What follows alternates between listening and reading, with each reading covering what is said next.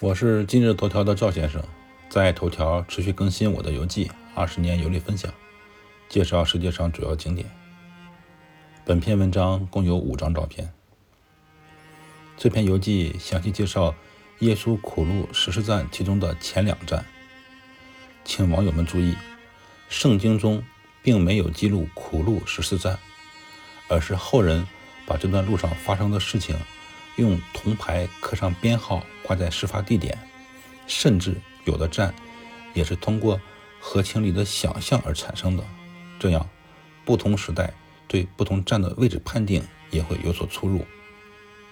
我这几篇游记介绍到的所谓苦路的认定方法，在上一篇游记中已经做了说明，这是比较权威的一个认定方法。其实这苦路十四站，并不是让人非要去查看准确的地点。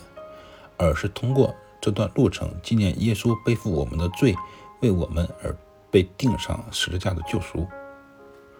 我曾经在介绍大卫城灯光秀的那篇文章中提到过，耶路撒冷老城有很多城门，从师门进入耶路撒冷老城区，走不远就看见一个牌子，这就是苦路的开始。第一站是耶稣受审被判死刑的地方。它是个教堂，名字叫做编制教堂，呃，英语叫做 Church of Flagellation。有一段描述：祭司长和兵士抓住了耶稣，把他交给了比拉多。这比拉多就是当时罗马派驻耶路撒冷的执政官啊。但比拉多查不出耶稣的罪来，但为讨好犹太人，就把耶稣定了死罪。作为的罗马的兵士们。故意用荆棘冠冕给耶稣戴上来戏弄他，比拉多才叫人去钉一副十字架。啊，以上文字据说是引自于圣经。现在，第一站变成了一所巴勒斯坦小学，用石灰岩铺成的操场就是苦路的第一站，也就是判耶稣死刑的罗马广场。这个小学平时呢不对游客开放。只是在每周五下午开放半天。为了尊重伊斯兰的传统，所有的苦路的活动都是从第二站开始的。我们游览的时候也没有去苦路第一站，从第二站开始。那么第二站是什么呢？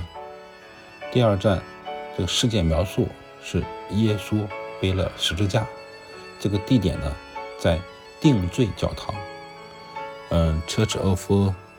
Condemnation and Implementation of the Cross。耶稣在此背上十字架，一步步走往将要被钉死的哥哥地山顶。苦路第二站是耶稣被罗马士兵编制的地方。现在呢，呃，修建了一个编制教堂，也就是被鞭子抽打。照片呢，就拍摄于编制教堂。从下面这张图片的大门进入庭院。就可以看到编制教堂。下面这张照片中，教堂门屋顶的雕刻代表荆棘，表示为羞辱耶稣而给他戴上的荆棘王冠。我曾经在意大利罗马的游记中写到了圣天使桥上有十二尊天使的雕塑，每个天使手中拿的都是耶稣当年接受惩罚的刑具，其中就有荆棘王冠。想要了解细节的朋友，可以点击我以下的链接去看一看。